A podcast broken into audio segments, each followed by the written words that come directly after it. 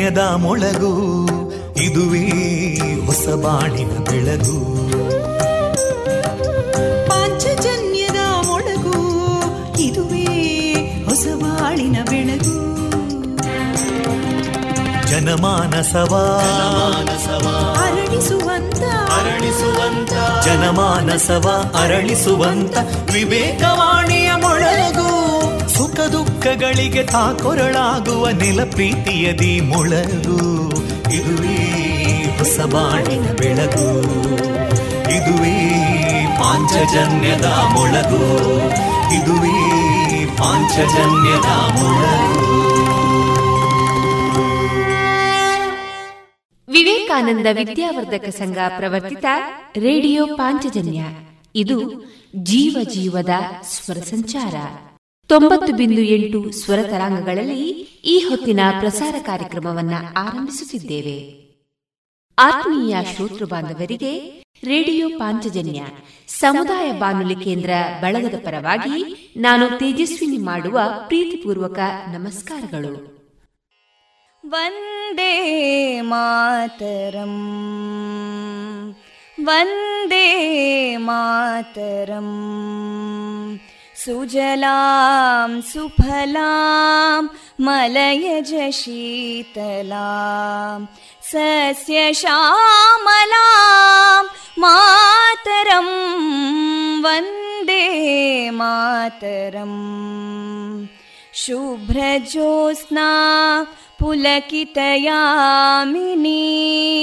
पुल्लकुसुमिता ध्रुमदळशोभिनीं सुहासिनीं सुमधुरभाषिनीं सुखदां वरदां मातरं वन्दे मातरम् कोटि कोटि कण्ठा कलकलनिनादकराले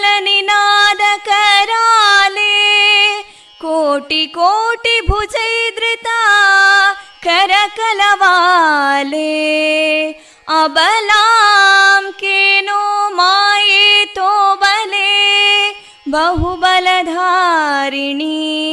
नमामि तारिणीं रिपुदलवारिणी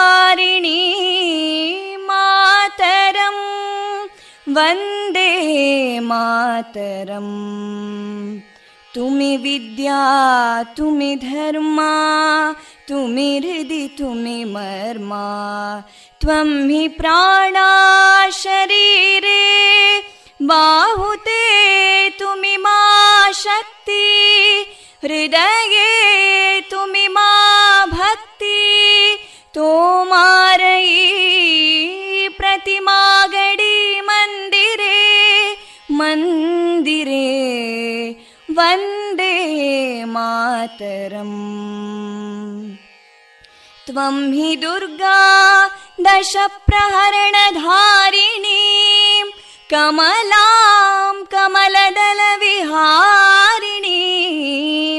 वाणीं विद्यादायिनीं नमामि त्वां नमामि कमलाम् अमलामतुलां सुजलां सुफलां मातरम् वन्दे मातरम् श्यामलां सरलां सुस्मितां भूषितां धरणीं भरणीं मातरम् वन्दे मातरम् वन्दे मातरम्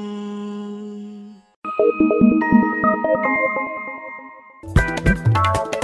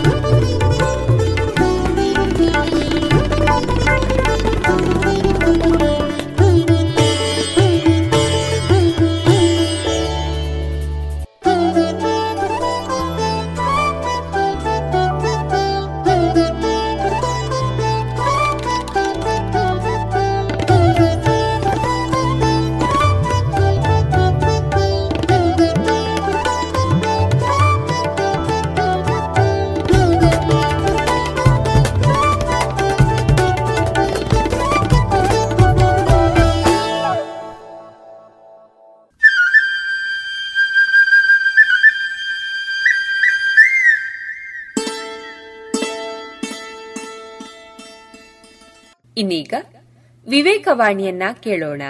ನನ್ನ ಗಾಳಿ ನಿನ್ನ ಗಾಳಿ ನನ್ನ ಮನೆಯ ಬೆಳಕು ನಿನ್ನ ಮನೆಯ ಬೆಳಕು ಎಂಬೆಲ್ಲ ಭೇದ ಭಾವ ಉಂಟೇನು? ಅದೇ ರೀತಿಯಲ್ಲಿ ದೇವರಲ್ಲೂ ನನ್ನ ದೇವರು ನಿನ್ನ ದೇವರು ಎಂಬ ಭೇದ ಭಾವ ಸಲ್ಲದು. ದೇವನೊಬ್ಬನೇ ಎಲ್ಲರೂ ಆತನ ಮಕ್ಕಳೇ ಎಂಬ ಉದಾತ್ತ ಭಾವನೆ ಆಧ್ಯಾತ್ಮಿಕತೆಯ ಮೊದಲ ಮೆಟ್ಟಿಲು. ಇದುವರೆಗೆ ವಿವೇಕವಾಣಿಯನ್ನ ಕೇಳಿದಿರಿ.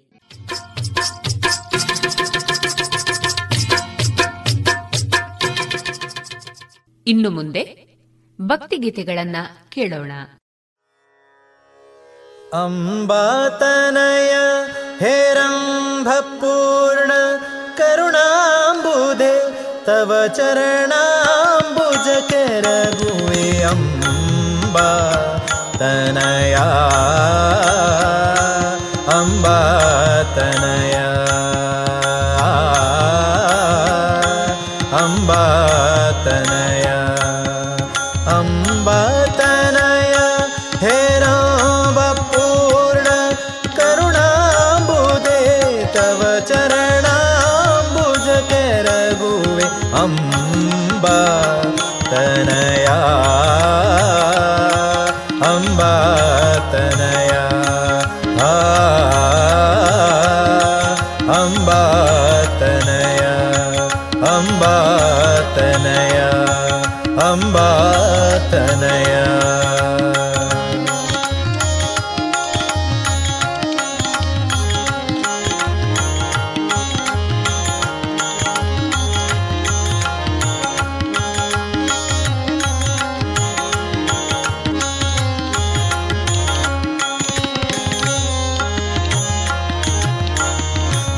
दशनमोदक पाशाङ्कुशपाणे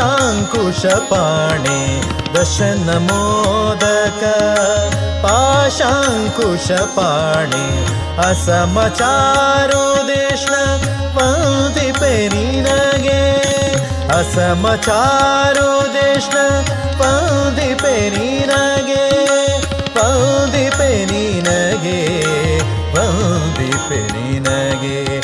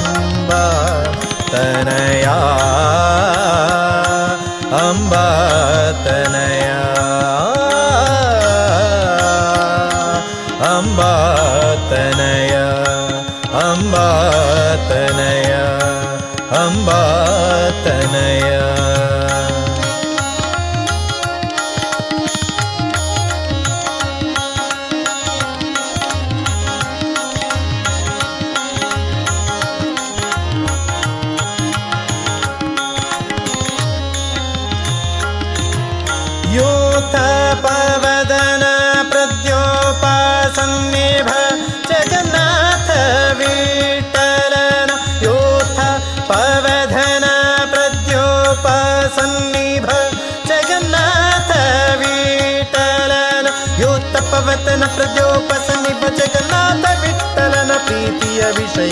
ಅಂಬ ತನಯ ಅಂಬ ತನಯ ಅಂಬ ತನಯ.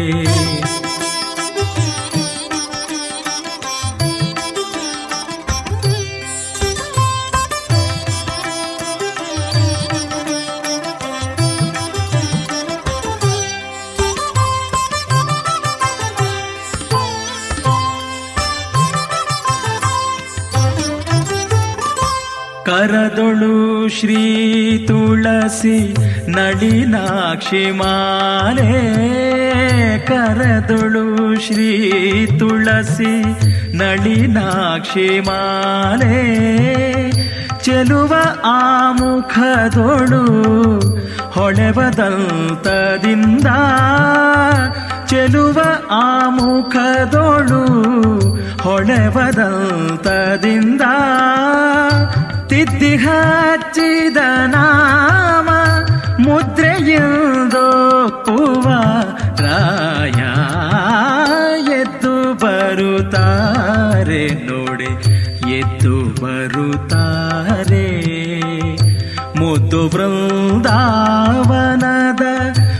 ಸತ್ಯದೊಳಗಿಲ್ದ ಎತ್ತು ಬರು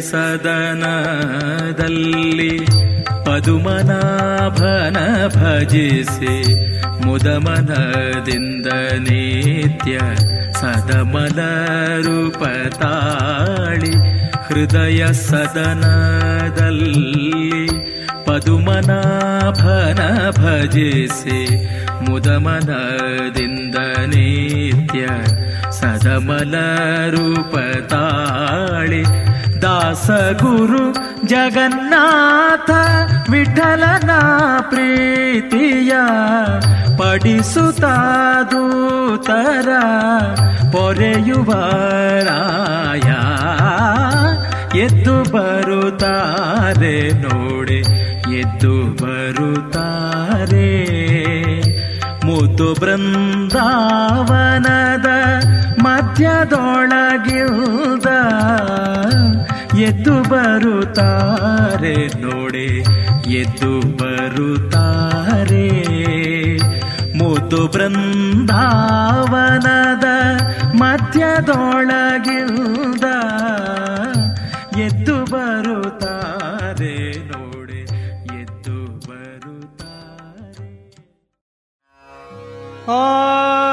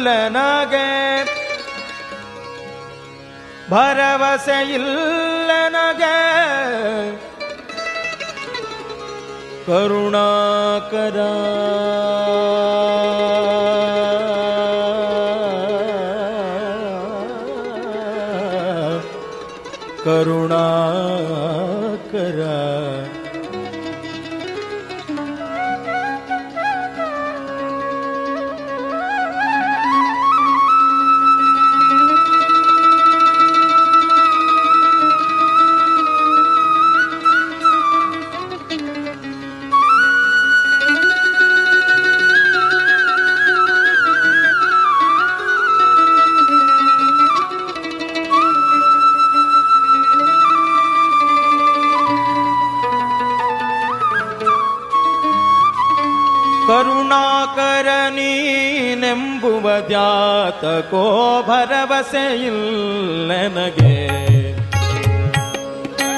ಕರುಣಾಕರ ನೀನೆಂಬುವ ದ್ಯಾತಕೋ ಭರವಸೆಯಿಲ್ಲ ನನಗೆ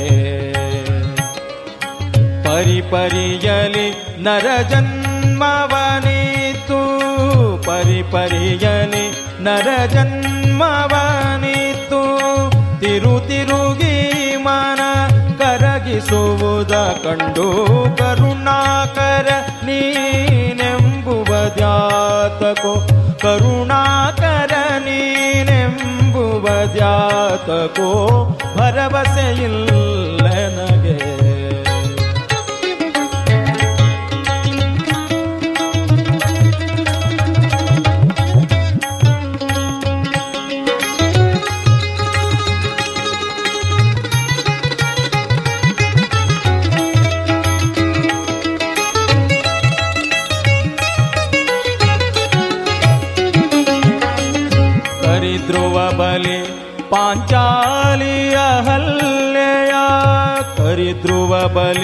ಪಾಂಚಾಲಿಯ ಹಲ್ಲೆಯ ಪೊರೆದವ ಇಹದಲ್ಲಿ ನೀನಂತೆ.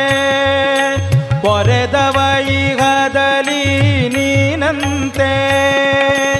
ಅರಿತು ವಿಚಾರಿಸಿ ನೋಡಲದೆಲ್ಲವು, ಅರಿತು ವಿಚಾರಿಸಿ ನೋಡಲದೆಲ್ಲವು, ಪರಿಪರಿ ಕಂತೆಗಳಂತಿದೆ. ಕರುಣಾಕರನಿ ಕರುಣಾಕರ ನೀನೆಂಬುವ ಜಾತಕೋ ಭರವಸೆಯಿಲ್ಲ.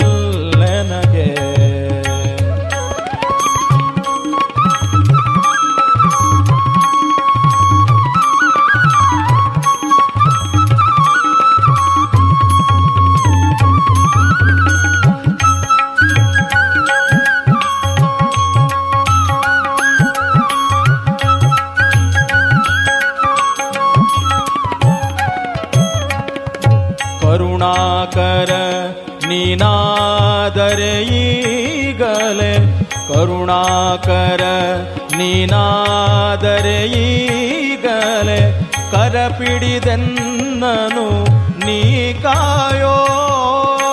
ಕರಪಿಡಿದೆನ್ನನು ನೀ ಕಾಯೋ. ಸರಸಿಜಾಕ್ಷರಸ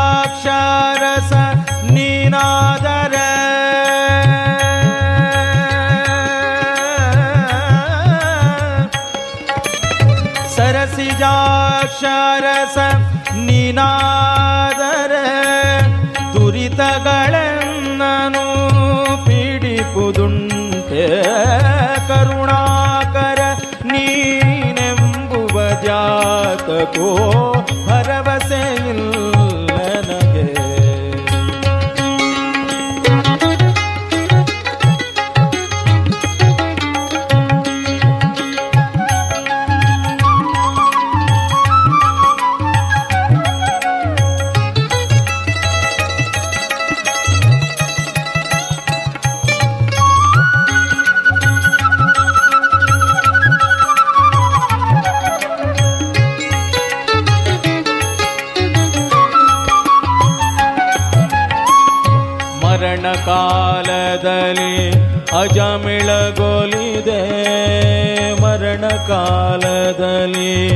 ಅಜಮಿಳಗೊಲಿದೆ ಗರುಡ ಧ್ವಜನೆಂಬ ನಾಮದಿಂದ ಮರಣ ಕಾಲದಲ್ಲಿ ಅಜಮಿಳಗೊಲಿದೆ ಗರುಡ ಧ್ವಜನೆಂಬ ನಾಮದಿಂದ ವರ ಬಿರುದುಗಳು ಉಳಿಯಬೇಕಾದರೆ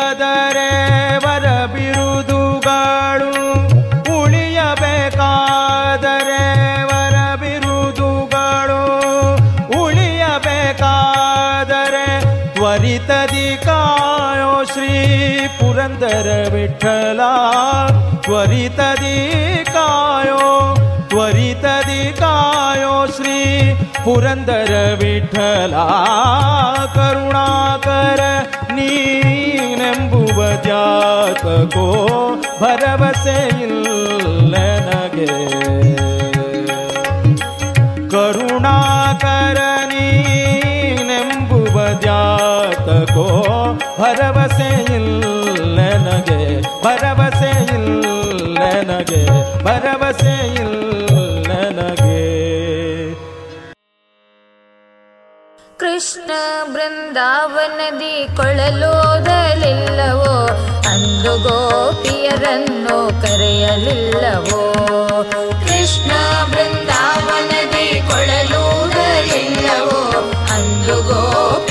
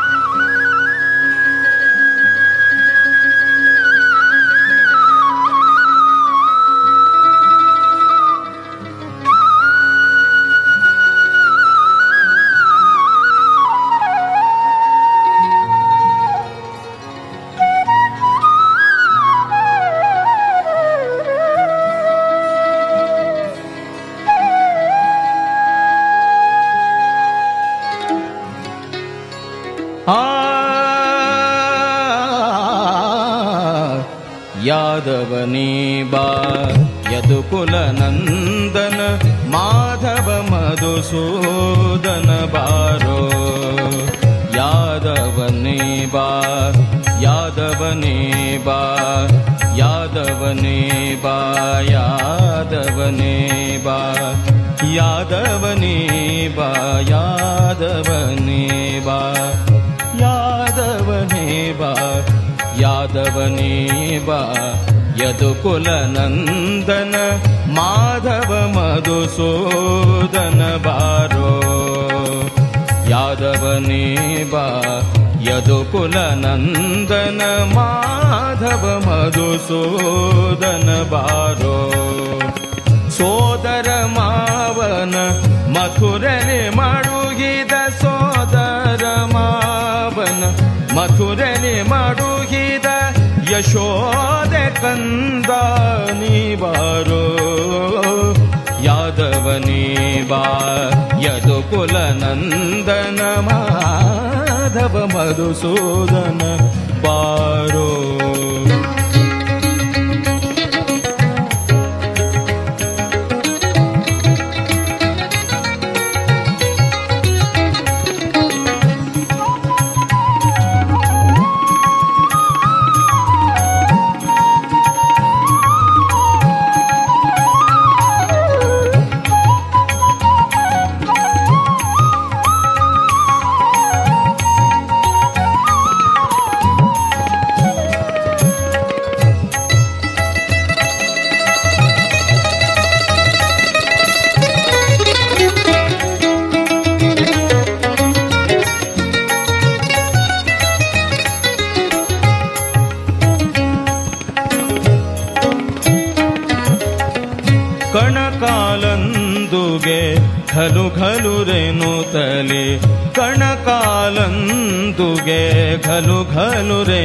ಸುತ್ತಲೇ ಕ್ಷಣ ಕ್ಷಣವೇಣು ವಿನಾದದಲ್ಲಿ ಕ್ಷಣ ಕ್ಷಣವೇಣು ವಿನಾದದಲ್ಲಿ ಚಿಣಿಕೋಲ್ ಚೆಂಡು ಬುಗುರಿಯ ನಾಡುತ, ಚಿಣಿಕೋಲ್ ಚೆಂಡು ಬುಗುರಿಯ ನಾಡು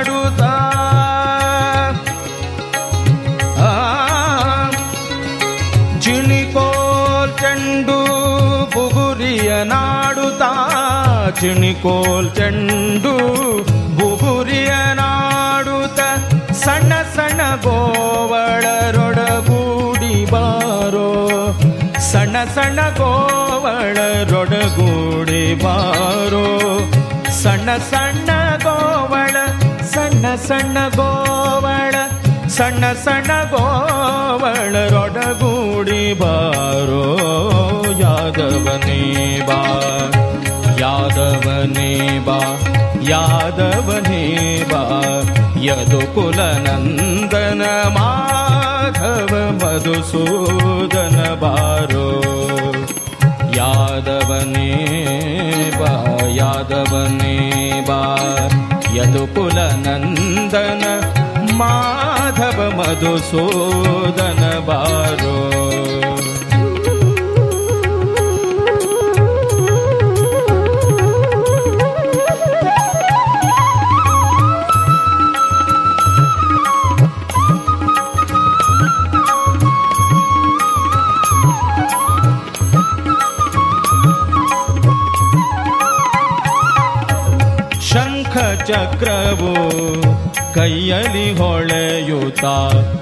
ಶಂಖ ಚಕ್ರವು ಕೈಯಲ್ಲಿ ಹೊಳೆಯುತ್ತ, ಬಿಂಕದ ಗೋವಳ ನೀ ಬಾರೋ.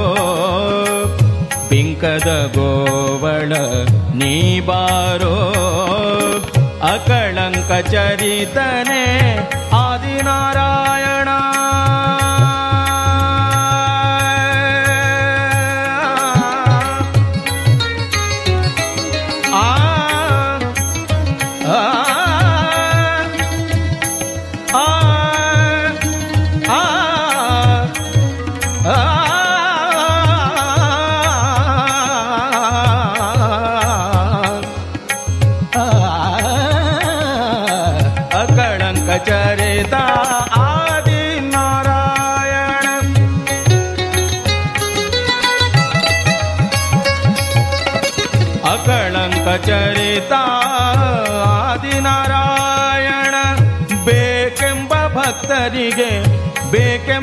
ಭಕ್ತರಿಗೆ ಬೇಕೆಂಬ ಭಕ್ತರಿಗೆ ಒಲಿಬಾರೋ ಯಾದವನೇ ಬಾ.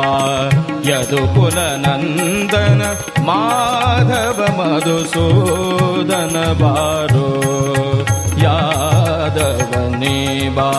ಯದು ಕುಲನಂದನ ಮಾಧವ ಮಧುಸೂದನ ಬಾರೋ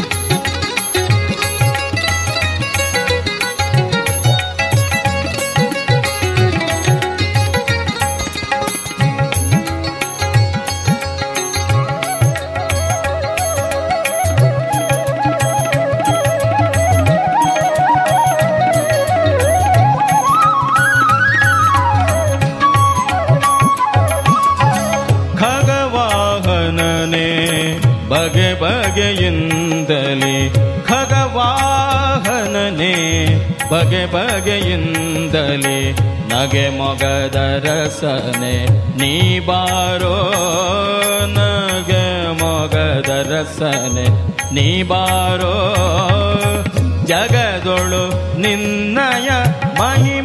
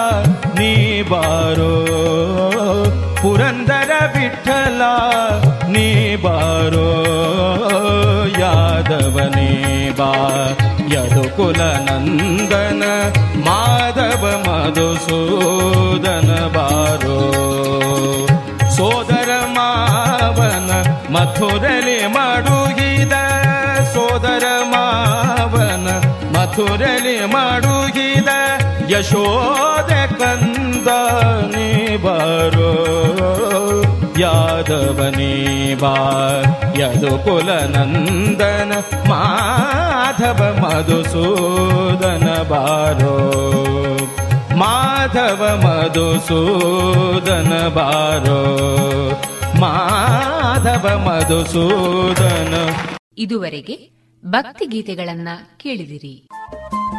ರೇಡಿಯೋ ಪಾಂಚಜನ್ಯ ತೊಂಬತ್ತು ಬಿಂದು ಎಂಟು ಎಫ್ಎಂ ಸಮುದಾಯ ಬಾನುಲಿ ಕೇಂದ್ರ ಪುತ್ತೂರು. ಇದು ಜೀವ ಜೀವದ ಸ್ವರ ಸಂಚಾರ.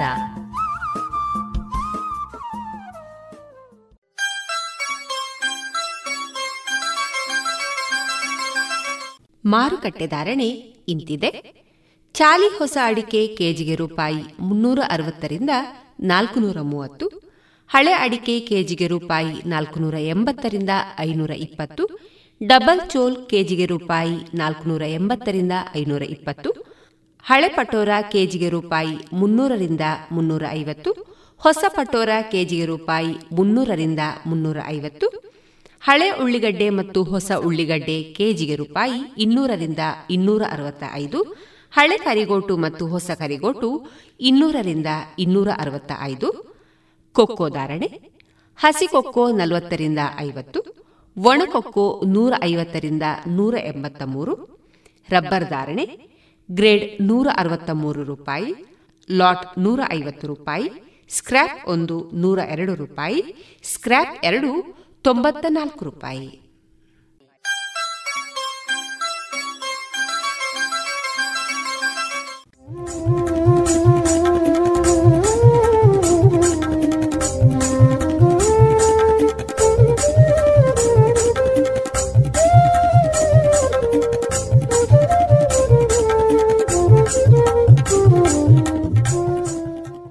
ಇದೀಗ ಶ್ರೀಮತಿ ಪುಷ್ಪಲತಾ ಅವರಿಂದ ಪಂಚತಂತ್ರದ ಕಥೆಯನ್ನ ಕೇಳೋಣ. ಒಬ್ಬ ಅರಸ ಒಂದು ಮಂಗವನ್ನು ಅತಿ ಪ್ರೀತಿಯಿಂದ ಸಾಕಿದ್ದನು. ಅದಾದರೂ ಅರಸನನ್ನು ಬಹಳ ಪ್ರೀತಿಸುತ್ತಿತ್ತು. ಅರಸನು ಅದಕ್ಕೆ ಬೇಕಾದ ಪಕ್ವ ಅನ್ನವನ್ನು ಹಾಕುತ್ತಿದ್ದನು. ಬೇಕಾದದನ್ನು ಬೇಕಾದಷ್ಟು ತಿನ್ನುತ್ತಿದ್ದುದರಿಂದ ಅದು ಅತಿಶಯವಾಗಿ ದಷ್ಟಪುಷ್ಟವಾಗಿತ್ತು. ಅದಕ್ಕೆ ಯಾವ ಭಯವೂ ಇದ್ದಿರಲಿಲ್ಲ. ಅಂತಃಪುರದಲ್ಲಿಯೂ ಸಹ ಸಂಚರಿಸುತ್ತಿತ್ತು. ಅರಸನು ಮಲಗಿದಾಗ ಬೀಸಣಿಕೆಯಿಂದ ಗಾಳಿ ಬೀಸುವುದು ಅದರ ಮುಖ್ಯ ಕೆಲಸವಾಗಿತ್ತು. ಒಮ್ಮೆ ಅರಸನು ಮಲಗಿದಾಗ ಆ ಮಂಗವು ಗಾಳಿ ಬೀಸುವ ತನ್ನ ಕಾರ್ಯವನ್ನು ದಿನಂಪ್ರತಿಯಂತೆ ನಡೆಸಿತ್ತು. ಆಗ ಬೇಸಿಗೆಯಾದ್ದರಿಂದ ಅರಸನು ಬರೇ ಮೈಯಿಂದ ಮಲಗಿದ್ದನು. ಆಗ ಒಂದು ನೊಣವು ಅರಸನ ಹೊಟ್ಟೆ ಮೇಲೆ ಬಂದು ಕುಳಿತಿತು. ಅರಸನಿಗೆ ತೊಂದರೆಯಾದೀತೆಂಬ ವಿಚಾರದಿಂದ ಆ ಮಂಗವು ತನ್ನ ಬೀಸಣಿಕೆಯಿಂದ ಅದನ್ನು ಎರಡು ಮೂರು ಸಾರಿ ಓಡಿಸಿತು. ಆದರೂ ಆ ನೊಣವು ತಿರುಗಿ ಬಂದು ಕುಳಿತುಕೊಳ್ಳುತ್ತಿತ್ತು.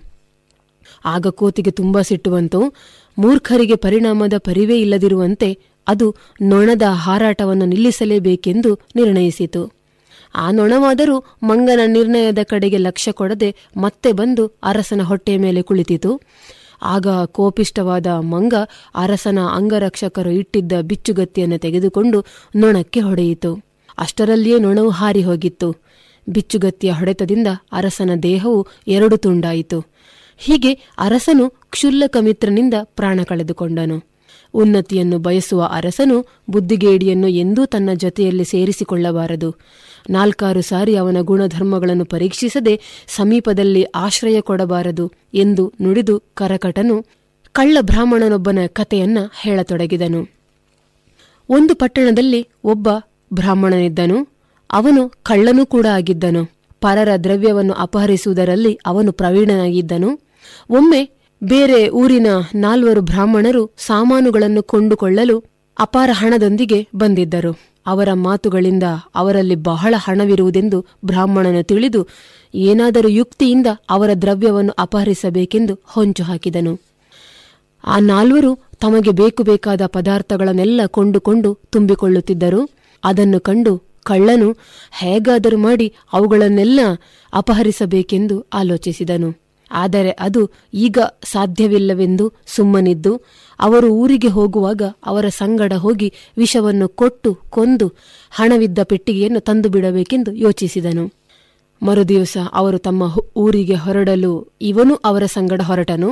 ಐವರು ಕೂಡಿ ಹೋಗುತ್ತಿರುವಾಗ ಮಾರ್ಗದಲ್ಲಿ ಕಳ್ಳ ಜನರ ತಂಡವೊಂದು ಅವರನ್ನು ಸುತ್ತುಗಟ್ಟಿ ಇವರನ್ನು ಬಡಿಗೆಗಳಿಂದ ಚೆನ್ನಾಗಿ ಥಳಿಸಿದರು. ಮತ್ತು ನಿಮ್ಮೆಲ್ಲರನ್ನು ಕೊಂದು ನಿಮ್ಮಲ್ಲಿರುವ ಸಂಪತ್ತನ್ನು ದೋಚುತ್ತೇವೆ ಎಂದು ಸ್ಪಷ್ಟವಾಗಿ ಹೇಳಿದರು. ಆಗ ಕಳ್ಳ ಬ್ರಾಹ್ಮಣನಿಗೆ ದಯೆ ದಯೆ ಹುಟ್ಟಿ ತಾನು ಸತ್ತರೂ ಚಿಂತೆ ಇಲ್ಲ, ಇವರನ್ನು ಉಳಿಸಬೇಕೆಂದು ನಿಶ್ಚಯಿಸಿ, ಅಪ್ಪ, ಕಳ್ಳರೇ, ನನ್ನನ್ನು ಮೊದಲು ಕೊಂದು ನೋಡಿ, ನನ್ನಲ್ಲಿ ಹಣದ ಒಂದು ಕಾಸಾದರೂ ದೊರೆತರೆ, ಮುಂದೆ ಉಳಿದವರನ್ನು ಕೊಂದು ಬಿಡಿ ಎಂದು ಹೇಳಿದನು. ಅವನ ಮಾತಿನಂತೆ ಆ ಕಳ್ಳರು ಅವನನ್ನು ಕೊಂದು ಸಂಪತ್ತಿಗಾಗಿ ಹುಡುಕಾಟ ನಡೆಸಿದರು.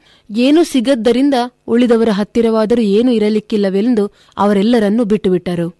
ಹೀಗಾಗಿ ಆ ಕಳ್ಳ ಬ್ರಾಹ್ಮಣನು ತನ್ನ ಪ್ರಾಣವನ್ನು ಕೊಟ್ಟು ಉಳಿದವರನ್ನು ಉಳಿಸಿದನು ಎಂದು ನುಡಿದು ಕರಕಟನು. ದಮನಕ, ಅಜ್ಞಾನಿಗಳ ಸಂಗಡ ಗೆಳತನ ಮಾಡುವುದಕ್ಕಿಂತ ಸುಜ್ಞಾನಿಗಳ ಸಂಗಡ ಕಲಹ ಮಾಡುವುದು ಲೇಸೆಂದು ಹಿರಿಯರು ಹೇಳುತ್ತಾರೆ ಎಂದನು. ಹೀಗೆ ಇವರಿಬ್ಬರು ಮಾತನಾಡುತ್ತಿರಲು ಅತ್ತ ಪಿಂಗಳಕ, ಸಂಜೀವಕರ ಭಯಂಕರವಾದ ಕಾಳಗವು ನಡೆದಿತ್ತು. ಕ್ರೂರವಾದ ಸಿಂಹದ ಎದುರಿಗೆ ನಿಂತು ಕಾದುವುದು ಸಂಜೀವಕನಿಗೆ ಸಾಧ್ಯವಾಗಲಿಲ್ಲ. ಸ್ವಲ್ಪ ವೇಳೆಯಲ್ಲಿಯೇ ಪಿಂಗಳಕನು ಸಂಜೀವಕನನ್ನು ಕೊಂದು ಹಾಕಿದನು. ಆದರೂ ಪಿಂಗಳಕನ ಮನಸ್ಸಿಗೆ ಸಮಾಧಾನವಾಗಲಿಲ್ಲ. ಸಂಜೀವಕನ ಸದ್ಗುಣಗಳನ್ನು ನೆನೆಸಿ ನೆನೆಸಿ ದುಃಖಿಸಿದನು. ಮಿತ್ರದ್ರೋಹಿಯು ಉಪಕಾರ ಸ್ಮರಿಸಿದವನು, ವಿಶ್ವಾಸಘಾತುಕನು ಘೋರವಾದ ನರಕದಲ್ಲಿ ಬೀಳುತ್ತಾನೆಂಬ ಮಾತು ಸುಳ್ಳಲ್ಲ ಎಂದು ಗೋಳಾಡಿದನು. ಮಿಂಚಿ ಹೋದ ಕಾರ್ಯಕ್ಕೆ ಚಿಂತಿಸಿ ಫಲವೇನು? ಕೋಮಲ ಅಂತಃಕರಣದ ಅರಸು, ಮೋಸಗಾರ ಬ್ರಾಹ್ಮಣ, ನೀಚ ಗೆಳೆಯ, ಪ್ರತ್ಯುತ್ತರ ಕೊಡುವ ಸೇವಕ, ಮೊದಲಾದವರನ್ನು ಬಿಟ್ಟು ಬಿಡಬೇಕೆಂದು ದಮನಕನು ಪಿಂಗಳಕನಿಗೆ ಸಮಾಧಾನವನ್ನು ಹೇಳಿದನು. ಪಿಂಗಳಕನು ದಮನಕನನ್ನು ತನ್ನ ಮಂತ್ರಿಯನ್ನಾಗಿ ನೇಮಿಸಿಕೊಂಡು ಸುಖದಿಂದ ರಾಜ್ಯವಾಳಿದನು. ಇದುವರೆಗೆ ಶ್ರೀಮತಿ ಪುಷ್ಪಲತಾ ಅವರಿಂದ ಪಂಚತಂತ್ರದ ಕಥೆಯನ್ನ ಕೇಳಿದಿರಿ.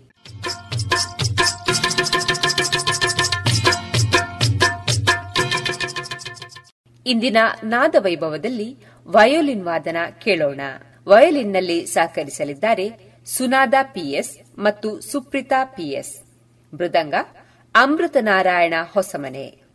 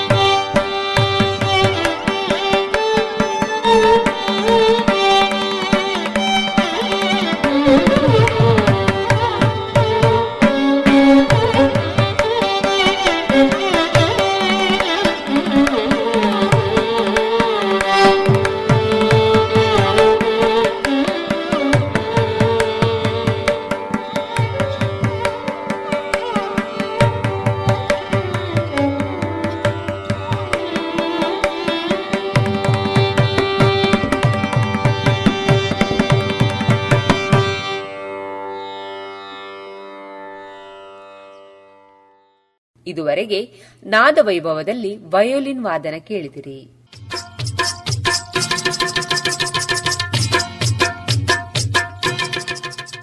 ಇನ್ನು ಮುಂದೆ ಅರ್ಪಿತಾ ಎಂ ಅವರಿಂದ ತುಳು ಹಾಡನ್ನ ಕೇಳೋಣ. ಏತು ಕಾಲೊಡು ದಿಂಚಿ ಕಾಪುವೆ ಬತ್ತನೋ ಬರ್ಪನೋ ಏತೋ ಕಾಲೊಡು ದಿಂಚಿ ಕಾಪುವೆ ಬತ್ತನೋ ಬರ್ಪನೋ ಜಾಲ ಜತ್ತದ ಪಿದೈ ತೂಪೆ ರಾತ್ರಿ ಬಾಕಿಲ ದೆತ್ ದೀಪೆ ಜಾಲ ಜತ್ತದ ಪಿದಾಯಿತು ದೆತ್ ದೀಪೆ, ಕತ್ತಲಿಡಲ ಕಣ್ಣ ಬುಡುಪೆ ಬತ್ತನೋಯಿ ಬರ್ಪನೋ ಬತ್ತನೋಯಿ ಬರ್ಪನೋ. ಏತೋ ಕಾಲೊಡು ದಿಂಚಿ ಕಾಪುವೆ ಬತ್ತನೋಯಿ ಬರ್ಪನೋ. ಕನೊಟಿಯಾಂಡಲ ನೆನಪೆ ನಿನ್ನವು ಮನಸ್ಸುಡುರಿ ಉರಿ ಏರುಂಡು ಕನೊಟಿಯಾಂಡಲ ನೆನಪೆ ನಿನ್ನವು ಮನಸ್ಸುಡುರಿ ಉರಿ ಏರುಂಡು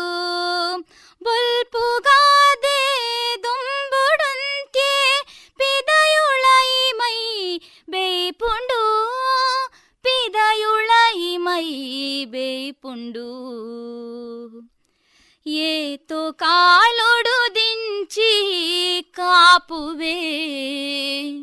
ಬತ್ತನೋ ಬರ್ಪನೋ. ಏಪು ಬರ್ಪನೋ ಬತ್ತುಂದುಲ್ಲನೋ ಬರ್ಪಿತಾದಿಲ ದೂರನೋ. ಏಪು ಬರ್ಪನೋ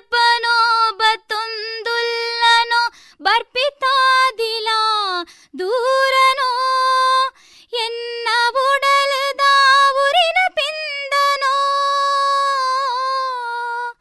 ಎನ್ನ ಬುಡಲದ ಊರಿನ ಪಿಂದನೋ? ಬತ್ತನೋ ಈ ಬರ್ಪನೋ? ಬತ್ತನೋ ಈ ಬರ್ಪನೋ? ಏತೋ ಕಾಲೊಡು ದಿಂಚಿ ಕಾಪುವೆ? ಬತ್ತನೋ ಬರ್ಪನೋ ಏತು ಕಾಲೊಡು ದಿಂಚಿ ಕಾಪುವೆ. ಬತ್ತನೋ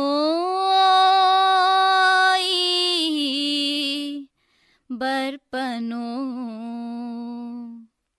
ಇದುವರೆಗೆ ಅರ್ಪಿತಾ ಅವರಿಂದ ತುಳು ಹಾಡು ಕೇಳಿದಿರಿ.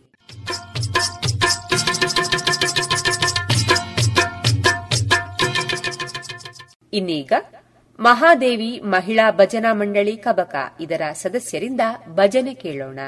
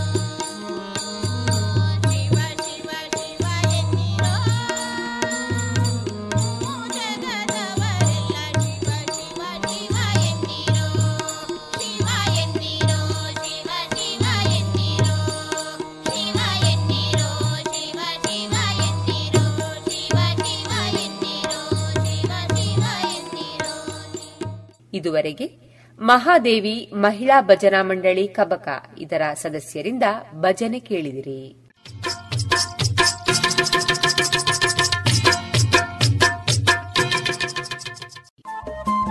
ರೇಡಿಯೋ ಪಾಂಚಜನ್ಯ ತೊಂಬತ್ತು ಬಿಂದು ಎಂಟು ಎಫ್ಎಂ ಸಮುದಾಯ ಬಾನುಲಿ ಕೇಂದ್ರ ಪುತ್ತೂರು. ಇದು ಜೀವ ಜೀವದ ಸ್ವರ ಸಂಚಾರ.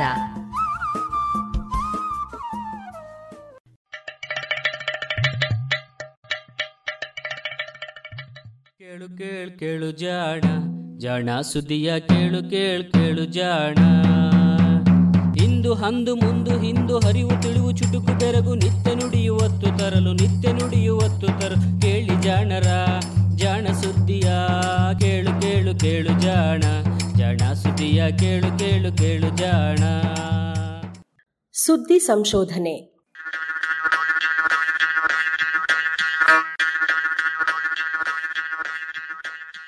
ನೀರ್ಗಾಲುವೆಯಾದ ಇಟ್ಟಿಗೆ.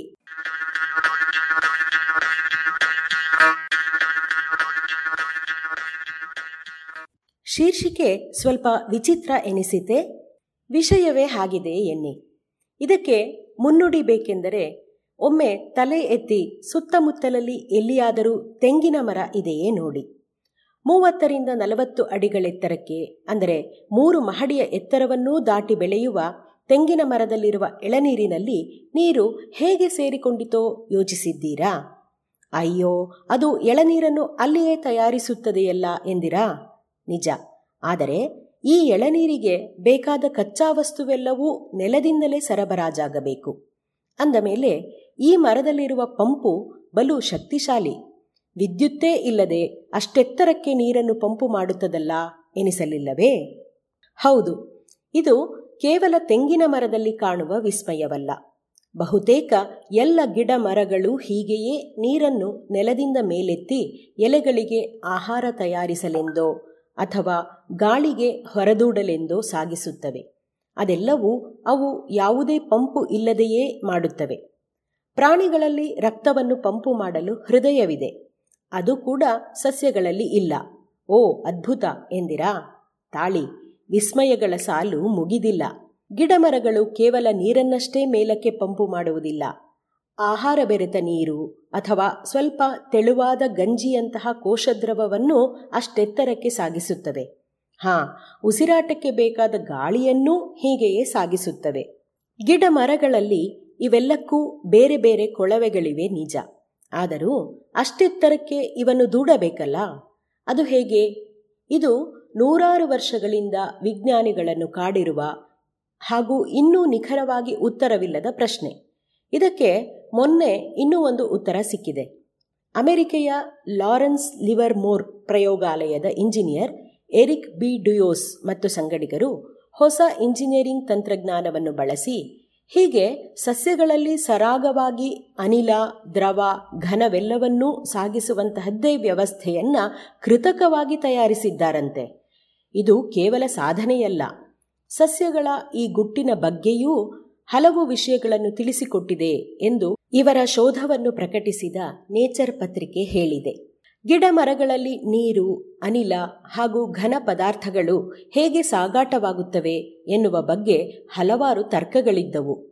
ಸೂಕ್ಷ್ಮದರ್ಶಕದ ಆವಿಷ್ಕಾರವಾದ ಮೇಲೆ ಜೀವಿಗಳಲ್ಲಿ ಕೋಶಗಳಿರುತ್ತವೆ ಎಂದು ತಿಳಿಯಿತಷ್ಟೆ. ಇವು ಜೀವಿಗಳನ್ನು ಕಟ್ಟಿದ ಇಟ್ಟಿಗೆಗಳು ಎನ್ನುವುದು ಸ್ಪಷ್ಟವಾಯಿತು.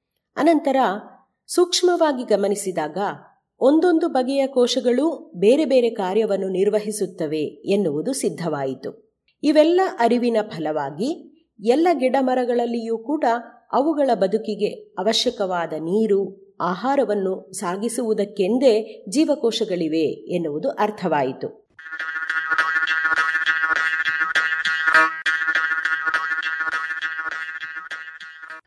ಬುಡದಿಂದ ಗಿಡದ ಶಿರದವರೆಗೂ ಜೋಡಿಸಿಕೊಂಡಿರುವ ಎರಡು ವಿಶಿಷ್ಟ ಅಂಗಾಂಶಗಳಿವೆ. ಬಹಳ ಸೂಕ್ಷ್ಮವಾದ ರೋಮಗಳಂತಹ ಅಥವಾ ಕೊಳವೆಗಳಂತಹ ಈ ಅಂಗಗಳನ್ನು ಫ್ಲೋಯಂ ಮತ್ತು ಗ್ಸೈಲಮ್ ಎನ್ನುತ್ತಾರೆ.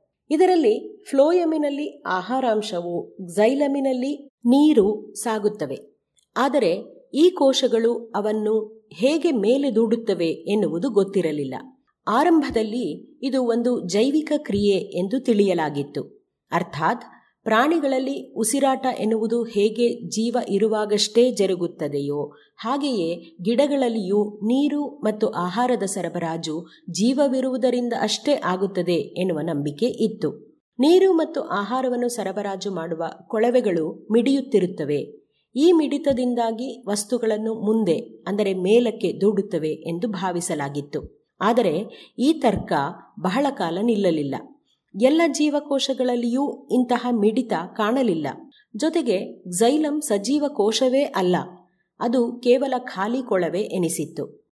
ಇನ್ನೂ ಒಂದು ತರ್ಕವೆಂದರೆ ಉಪ್ಪು ನೀರಿನಲ್ಲಿ ತರಕಾರಿ ಹಾಕಿದಾಗ ಅವು ನೀರು ಕಳೆದುಕೊಂಡು ಸುಕ್ಕುಗಟ್ಟುವುದಿಲ್ಲವೇ? ಅಂತಹುದೇ ವಿದ್ಯಮಾನ ಇದಕ್ಕೆ ಕಾರಣವಿರಬಹುದು ಎನಿಸಿತ್ತು.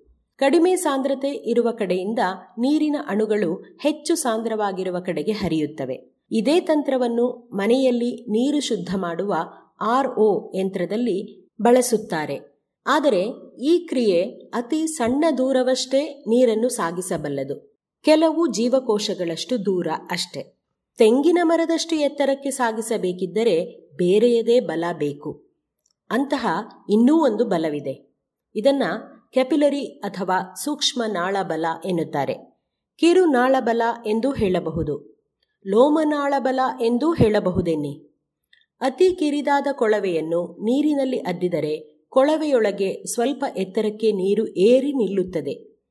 ಹೀಗೆ ಅದು ಮೇಲೇರುವುದಕ್ಕೆ ಕೊಳವೆಯ ಕಿರಿದಾದ ಗೋಡೆಗಳಿಗೆ ನೀರು ಅಂಟಿಕೊಳ್ಳುವುದು, ನೀರಿನ ಅಣುಗಳು ಒಂದನ್ನೊಂದು ಸೆಳೆಯುವುದು ಹಾಗೂ ನೀರು ಗಾಳಿಯನ್ನು ಮುಟ್ಟುವೆಡೆ ನೀರು ಮತ್ತು ಗಾಳಿಯ ನಡುವಿನ ಬಲಾಬಲಗಳ ಸ್ಪರ್ಧೆಯೂ ಕಾರಣ. ಇವೆಲ್ಲವೂ ಗುರುತ್ವ ಶಕ್ತಿಯನ್ನು ಮೀರಿಸಿದರೆ ನೀರು ಮೇಲೇರುತ್ತದೆ.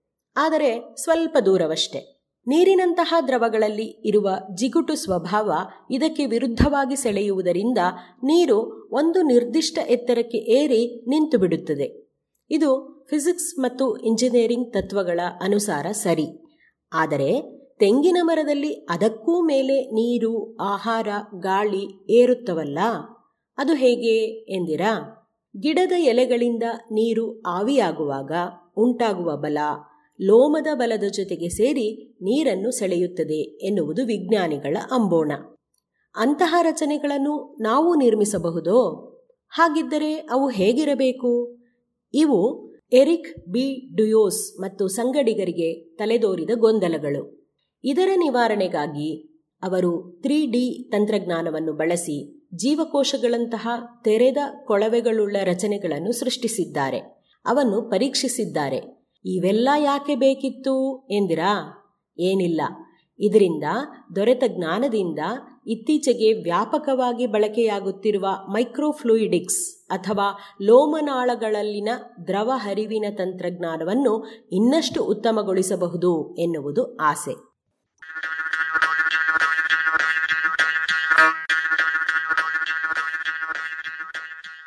ಮೈಕ್ರೋಫ್ಲೂಯಿಡಿಕ್ಸ್ ತಂತ್ರವೆಂದರೆ ಅತಿ ಸೂಕ್ಷ್ಮವಾದ ಕೊಳವೆ. ಕಾಲುವೆಗಳಲ್ಲಿ ವಿವಿಧ ದ್ರವಗಳನ್ನು ಹರಿಸುವ, ಅಂತಹ ಹರಿವು ಇರುವ ಸಾಧನಗಳನ್ನು ರೂಪಿಸುವ ತಂತ್ರ. ರಕ್ತದಲ್ಲಿ ಗ್ಲೂಕೋಸು ಪತ್ತೆ ಮಾಡುವ ಸಾಧನದಿಂದ ಹಿಡಿದು ಸಂಕೀರ್ಣ ರಾಸಾಯನಿಕಗಳನ್ನು ಸೃಷ್ಟಿಸುವ, ಜೀವಕೋಶಗಳನ್ನು ಕೃಷಿ ಮಾಡಲು ಬೇಕಾಗುವ ಅತಿ ಪುಟ್ಟ ಸಾಧನಗಳನ್ನು ಸೃಷ್ಟಿಸಲು ಈ ಅರಿವು ಅಗತ್ಯ. ಡುಯೋಸ್ ತಂಡ ಕೊಳವೆಗಳಂತೆ ಗೋಡೆಯಿಂದ ಮುಚ್ಚಿರದ, ತೆರೆದ ಹಂದರದಂತಹ ವಸ್ತುಗಳಲ್ಲಿ ದ್ರವಗಳ ಹರಿವು ಹೇಗಿರುತ್ತದೆ ಎಂದು ಪರೀಕ್ಷಿಸಿದ್ದಾರೆ. ತ್ರೀ ಡಿ ತಂತ್ರಜ್ಞಾನದಿಂದ ಚೌಕ, ತ್ರಿಕೋನ, ಷಡ್ಭುಜಾಕೃತಿ ಮೊದಲಾದ ಆಕಾರದ ರಚನೆಗಳು ಮರುಕಳಿಸುವಂತಹ ಕೊಳವೆಗಳನ್ನು ಸೃಷ್ಟಿಸಿದ್ದಾರೆ. ಇದೊಂದು ರೀತಿಯಲ್ಲಿ ಕಟ್ಟಡ ಕಟ್ಟಲು ಬಳಸುವ ಹಂದರದಂತೆ, ಆದರೆ ಪುಟ್ಟ ಗಾತ್ರವಷ್ಟೇ. ಹೊರನೋಟಕ್ಕೆ ನೋಡಲು ಇದು ರಂಧ್ರಭರಿತ ಸೀಮೆ ಸುಣ್ಣದಂತೆ ಕಾಣಬಹುದು. ಸೀಮೆ ಸುಣ್ಣದಂತೆಯೇ ನೀರನ್ನೂ ಹೀರಬಲ್ಲದು. ಆದರೆ ಒಳಗಿರುವ ರಂಧ್ರಗಳ ಆಕಾರ, ವಿನ್ಯಾಸ, ಸಂಖ್ಯೆ ಇವೆಲ್ಲವನ್ನೂ ಕೆಲವು ಗಣಿತ ಸೂತ್ರಗಳಿಗೆ ತಕ್ಕಂತೆ ನಿಗದಿಪಡಿಸಲಾಗಿರುತ್ತದೆ ಅಷ್ಟೆ.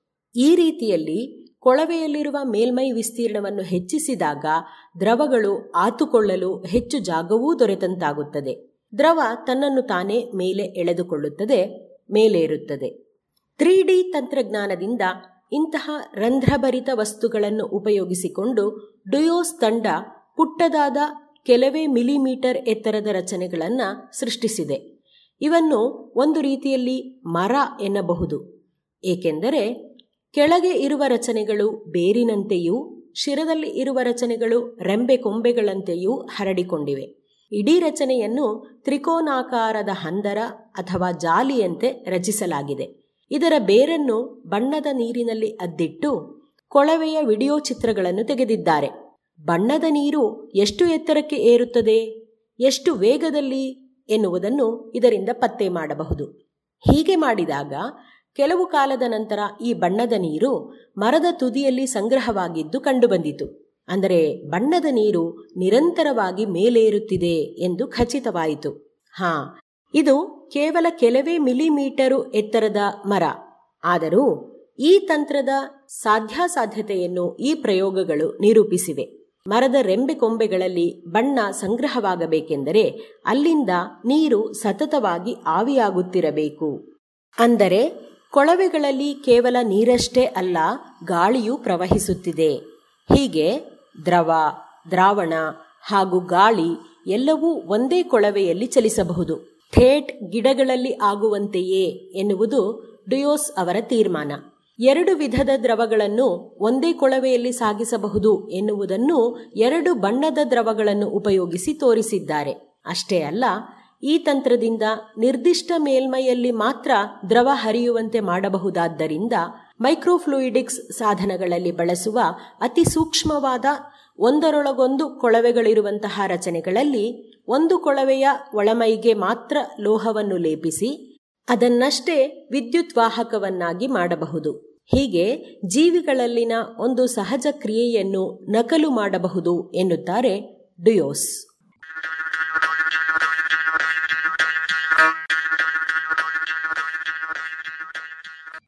ಇದು ಇಂದಿನ ಸುದ್ದಿ ಸಂಶೋಧನೆ.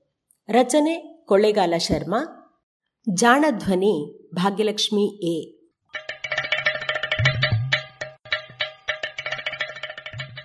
ಜಾಣ ಸುದ್ದಿಯ ಬಗ್ಗೆ ಸಲಹೆ, ಸಂದೇಹಗಳು ಇದ್ದಲ್ಲಿ ನೇರವಾಗಿ ಒಂಬತ್ತು, ಎಂಟು ಎಂಟು, ಆರು ಆರು, ನಾಲ್ಕು, ಸೊನ್ನೆ, ಮೂರು, ಎರಡು, ಎಂಟು ಈ ನಂಬರಿಗೆ ವಾಟ್ಸಪ್ ಮಾಡಿ ಇಲ್ಲವೇ ಕರೆ ಮಾಡಿ.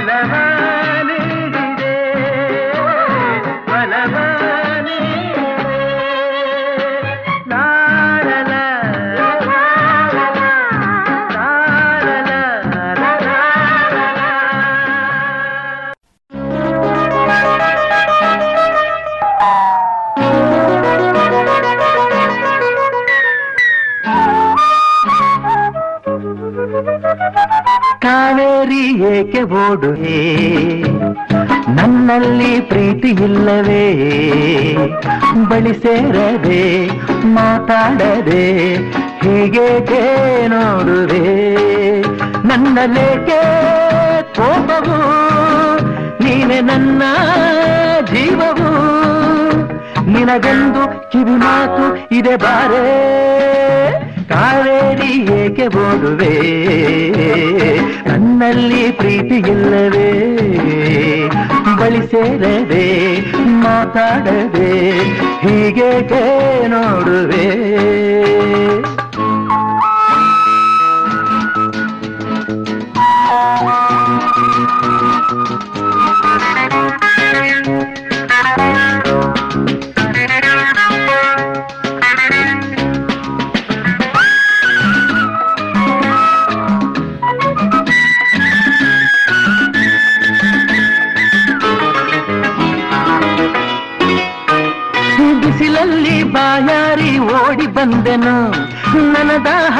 ಮುಗಿದಾಗ ಜಾರಿಕೊಳ್ಳುವೆನು. ದೇವಿ ಕನಿಕರಿಸು ಅರಕ್ಷಣ. ಬಲ್ಲೆ ನಿನ್ನ ಮನವನ. ನಿನ್ನಂದ ಇನ್ನೆಲ್ಲೂ ನಾನು ಕಾಣೆನು. ನಿನಗಾಗಿ ನನ್ನ ಜೀವ ಕೊಡುವೆನು. ನನ್ನ ಹೃದಯವನು ಹರಿಯಯ. ನನ್ನ ಪ್ರೇಮ ಬಯಸಯ. ಈ ಮೌನ ಸರಿಯಲ್ಲ, ಬಳಿ ಬಾ ಬಾ ನನ್ನಾಸೆ ನಿನಗೆ ಇಲ್ಲವೇ? ನಾನಿನ್ನ ನಲ್ಲ ನಲ್ಲವೇ? ನಿನಗಾಗಿಯೇ ನ ಬಾಳುವೆ, ಸಂದೇಹ ಬೇಡವೇ? ನೀ ಹೀಗೆ ಹೋದರೆ, ಇರುಳೆಲ್ಲ ಸುಖ ನಿದ್ದೆ ಬರದಲ್ಲ, ಬಳಿ ಬಾರೆ. ಕಾವೇರಿ ಏಕೆ ಓಡುವೆ ನನ್ನಲ್ಲಿ ಪ್ರೀತಿ ಇಲ್ಲವೇ? ಬಳಿ ಸೇರದೆ, ಮಾತಾಡದೆ ಹೀಗೆ ನೋಡುವೆ?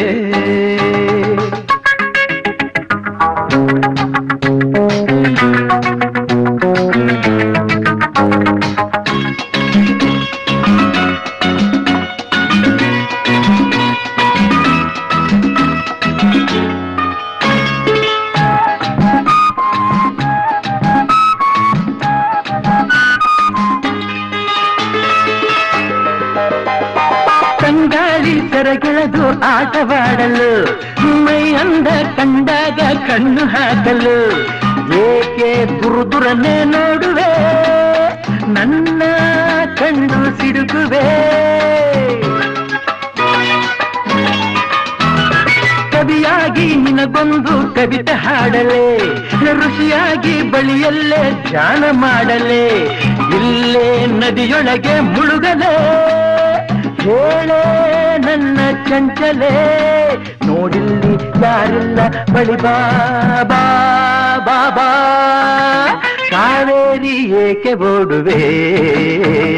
ತನ್ನಲ್ಲಿ ಪ್ರೀತಿ ಇಲ್ಲವೇ? ಬಳಿ ಸೇರದೆ, ಮಾತಾಡದೆ, ಹೀಗೆ ನೋಡುವೆ ನನ್ನಲೇಕೆ ಕೋಪವು, ನೀನೆ ನನ್ನ ಜೀವವು. ನಿನಗೊಂದು ಕಿವಿ ಮಾತು ಇದೆ ಬಾರೇ. ಹಾವೇರಿ ಏಕೆ ಓಡುವೆ ನನ್ನಲ್ಲಿ ಪ್ರೀತಿ ಇಲ್ಲವೇ ಬಳಿ ಸೇರದೆ ಮಾತಾಡದೆ ಹೀಗೆ ನೋಡುವೆ ಲಾಲ ಲಾಲ ಲಾಲಾ ಲಾಲ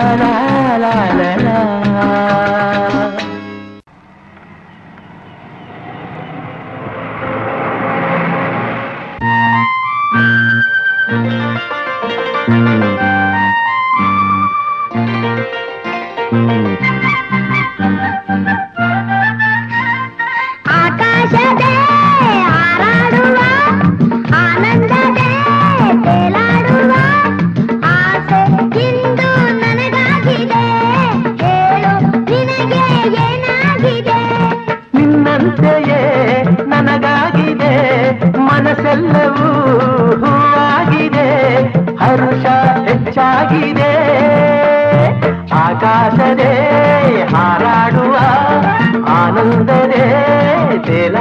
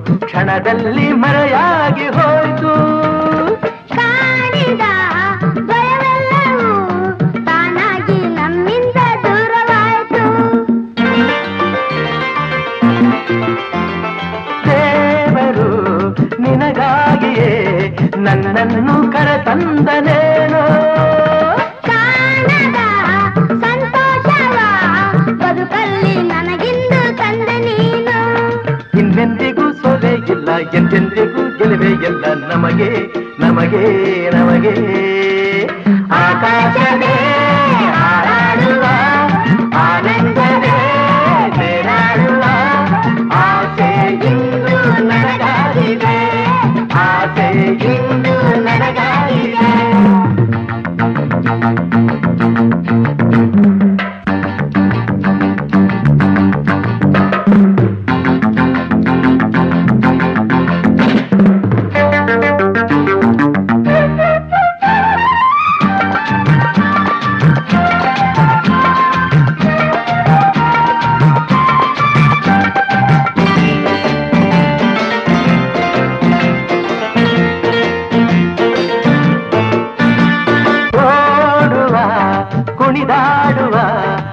ಬಲವು ಮನದಲ್ಲಿ ಬಂತು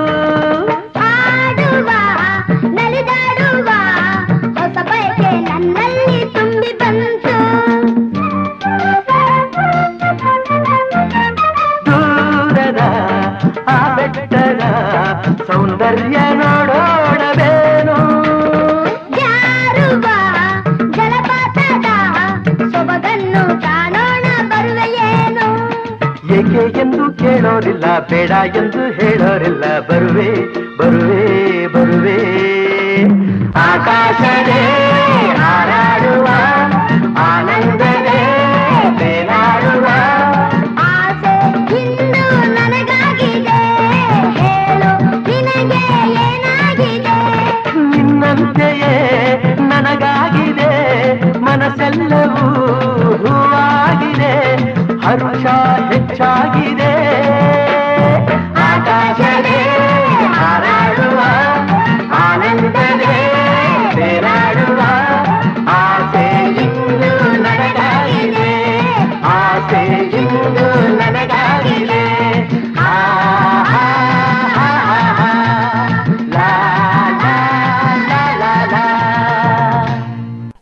ಈ ಮಧುರಗಾನ ಪ್ರಸಾರವಾಯಿತು.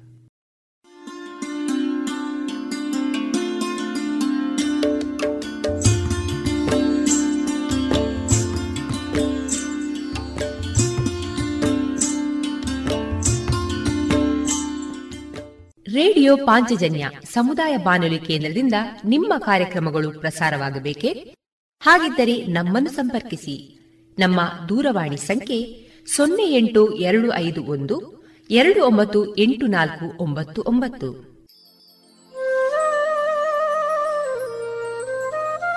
ಗಮನಿಸಿ ಕೇಳುಗರೆ, ನಮ್ಮ ಕಾರ್ಯಕ್ರಮಗಳನ್ನು ವೆಬ್ಸೈಟ್ ಮೂಲಕ ಕೂಡ ಆಲಿಸಬಹುದು. ನಮ್ಮ ವೆಬ್ಸೈಟ್ ವಿಳಾಸ W W W dot radio Panchajanya dot com ಇಲ್ಲಿ ಆರ್ಕೈವ್ಸ್ನ ಭಾಗಕ್ಕೆ ಹೋಗಿ ಕ್ಲಿಕ್ ಮಾಡಿದರೆ ಹಳೆ ಕಾರ್ಯಕ್ರಮಗಳನ್ನು ಕೂಡ ಆಲಿಸಬಹುದು. ಜೊತೆಗೆ ನಮ್ಮ ಪ್ರಸಾರವನ್ನು ಆಪ್ ಮೂಲಕವೂ ಕೇಳಬಹುದು.